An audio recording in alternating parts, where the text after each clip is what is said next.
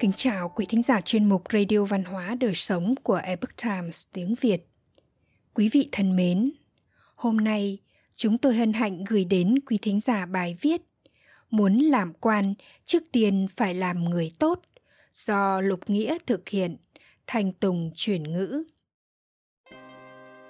Ngày trước, khi cha của Uông Huy Tổ là Uông Sai dạy con, nếu muốn sau này làm quan, trước tiên cần phải biết làm người.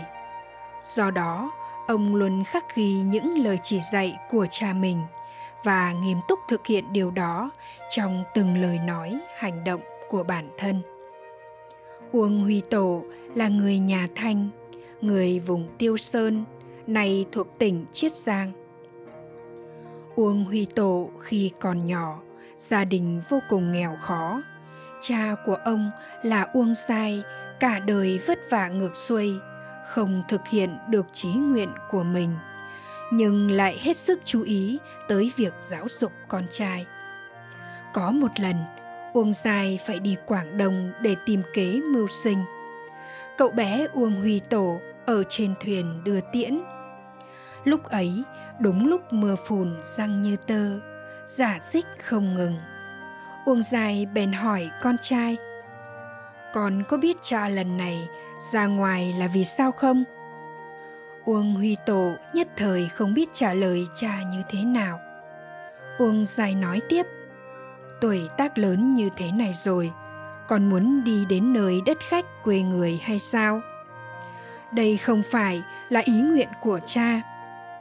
May mà cha hiện giờ, thân thể còn khỏe mạnh, không dựa vào một chút kế sinh nhài này chỉ sợ còn khó mà sống được đó. Nói đến đây, cả hai cha con cùng nổi lên một nỗi thương cảm bi ai. Một lát sau, uông giai lấy ra một đoạn văn cổ bảo uông huy tổ học thuộc. Đợi con học xong, ông hỏi cậu, con thử nói xem, đọc sách là để làm gì? Uông huy tổ trả lời là vì để sau này có thể làm quan. Uông dài nghe xong, lắc đầu nói, con nói sai rồi. Làm quan đương nhiên cũng là một mục đích của việc đọc sách. Nhưng làm quan thì không thể cầu mà được. Cầu được làm quan rồi thì chưa hẳn có thể làm người tốt. Nếu như truy cầu làm người tốt, thì dù không được làm quan, cũng vẫn có thể làm một người tốt nếu như may mắn. Sau này còn có thể làm quan. Lúc ấy nhất định phải làm một vị quản tốt. Nhất định không thể để cho dân chúng thoá mạ nhất định không thể làm tổn hại thành danh đến thế hệ mai sau. Những lời này còn ngàn vạn lần phải nhớ kỹ đấy. Cả hai cha con họ lúc đó đều không nghĩ đến. Uông dài lần này ra ngoài rồi thì cũng không thể trở về nhà được nữa. Ngày 31 tháng 1 năm 1741, Uông Dài 46 tuổi, chết tha hương tại Quảng Châu. Lúc đó, Uông Huy Tổ chưa tròn 11 tuổi. Uông Dài qua đời để lại phía sau một thề một thiếp. Vợ lớn là Vương Thị, vợ nhỏ là Tử Thị, đều là người Tiêu Sơn. Uông Huy Tổ là con trai của Từ Thị. Sau khi chồng chết, Vương Thị và Từ Thị khổ cực treo trống cho gia đình, vất vả sống qua ngày.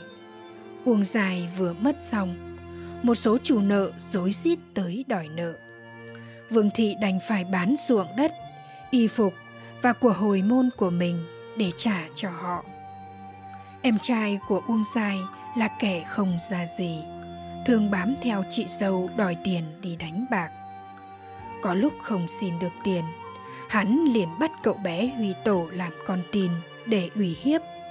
Đợi đến khi có tiền rồi mới thả Uông Huy Tổ về với gia đình. Nhưng mà, ngay cả trong hoàn cảnh nghèo khổ và khó khăn như vậy, Vương Thị và Từ Thị vẫn không lời lòng việc giáo dục cậu bé Huy Tổ có lúc dạy con trai học tập uông huy tổ không đạt được yêu cầu mẹ ruột Từ Thị trong tay cầm gậy bắt Uông Huy Tổ phải quỳ xuống tiếp thu chỉ dạy, xử phạt. Vương Thị ở kế bên, nước mắt lưng tròng mà phân tích điều hay lẽ phải cho cậu. Đến lúc sau, thông thường ba mẹ con họ vứt gậy đi, nước mắt tuôn trào. Khi trong nhà đến độ cùng cực không có đủ thức ăn, Vương Thị và Từ Thị đều nói rằng thân thể họ có bệnh, không ăn được thức ăn, đều dành đồ ăn tiết kiệm được mang cho cậu bé Huy Tổ dùng. Uông Huy Tổ dưới sự giáo dục và yêu thương của Vương Thị và Từ Thị cứ như vậy mà lớn lên. Sau khi trưởng thành, Uông Huy Tổ ra ngoài làm quan ở huyện, phụ trách các việc về tư pháp hình sự. Lúc này, Vương Thị Luân dặn đi dặn lại con trai rằng Cha của con những năm còn sống từng nói rằng Trong đời người, điều bi thảm nhất, đáng thương nhất, không gì sánh bằng chính là bị nhốt vào trong ngục. Do vậy, lúc đó mỗi khi cha con xử phạt một người, trong lòng không vui đến mấy ngày. Ông nói, người ta chẳng lẽ không oán hận khi bị xử phạt sao? Bây giờ con ra ngoài phụ trách về tư pháp hình sự.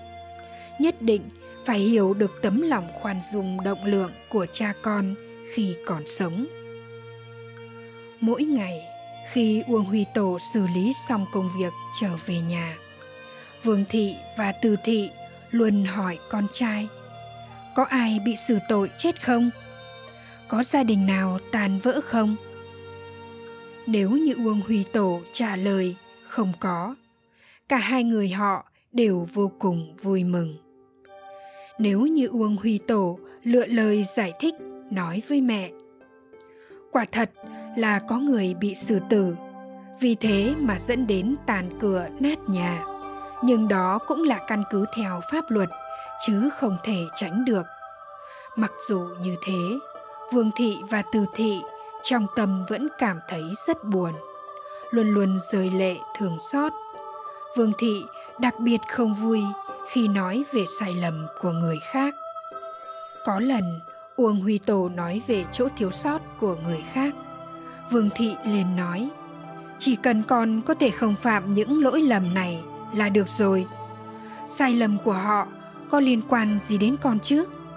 Không cho phép con trai mình nhắc lại lỗi lầm của người khác. Từ thị ngày thường, luôn mặc áo giản dị, tự mình làm mọi việc, gặp những năm thiếu thốn thức ăn. Mỗi ngày đều tự mình dệt vải, đem đổi được ba đấu gạo để làm kế sinh nhai cho cả nhà. Cho dù bản thân mắc bệnh sốt rét, cũng không chịu dừng lại. Một chiếc chăn bông dùng trên 20 năm vẫn chưa từng thay đổi. Uông Huy Tổ chính là lúc nào cũng ở trong môi trường giáo dục cảm hóa như vậy.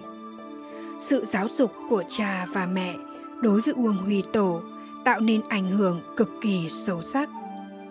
Năm Cản Long thứ 21, 1756, Uông Huy Tổ thi đậu tiến sĩ, đảm nhận chức vị tri huyện huyện Ninh Viễn, Hồ Nam – Ông vừa là một vị quan thanh liêm hiền hậu, vừa thông thuộc sử sách. Khi xét xử các vụ án thường rất thỏa đáng và công bằng. Mặt khác, ông lại vô cùng quan tâm đến nỗi khổ và sinh kế của dân chúng. Luôn suy nghĩ cho bá tính, trở thành một vị quan nổi tiếng yêu dân.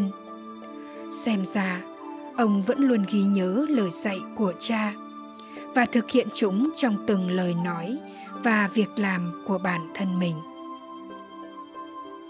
Trước kia, nhờ vương thị và từ thị luôn nỗ lực đốc thúc con trai đọc sách, khiến cho uông huy tổ về sau trở thành một học giả. Được sách sử ghi nhận là bách văn thông thức, là người có kiến thức sâu rộng. Ông thường nghiên cứu về các nhân vật nổi tiếng soạn sử tính vận biên 64 quyển, đem 24 bộ sử tập hợp lại, kèm theo tên của nhân vật, bố trí theo mục lục, thuận tiện cho người đời sau tra cứu. Còn có các tác phẩm như Liêu Kim Nguyên, Tam Sử, Đồng Danh Mục, ghi chép về ba triều đại Liêu Kim Nguyên, Nguyên sử bàn chứng, nói về lịch sử triều Nguyên, còn tham gia biên soạn cuốn Tứ Khố Toàn Thư Tổng Mục, Bách Khoa Toàn Thư về các lĩnh vực học thuật của Trung Quốc, thu thập các tác phẩm của người đi trước, được hơn 4.500 loại, biên soạn tóm tắt ra những điểm trọng yếu, nộp lên cho người tổng phụ trách bộ tứ khố toàn thư là đại học sĩ Kỳ Hiểu Lam. Được Kỳ Hiểu Lam đánh giá rất cao. Ngoài ra, ông còn là một nhà thơ nổi tiếng thời nhà Thanh. Theo Thanh sử bản thảo Uông Huy Tổ truyện, Thanh sử bản thảo Uông Sai, vợ Vương Thị, thiếp từ thị truyện. Quý thính giả thân mến, chuyên mục Radio Văn hóa Đời Sống của Epoch Times tiếng Việt đến đây là hết. Để đọc các bài viết khác của chúng tôi, quý vị có thể truy cập vào trang web itviet.com. Cảm ơn quý vị đã lắng nghe, quan tâm và đăng ký kênh. Chào tạm biệt và hẹn gặp lại quý vị trong chương trình lần sau. Kính chúc mọi điều bình an và tốt lành đến quý vị cùng người thân.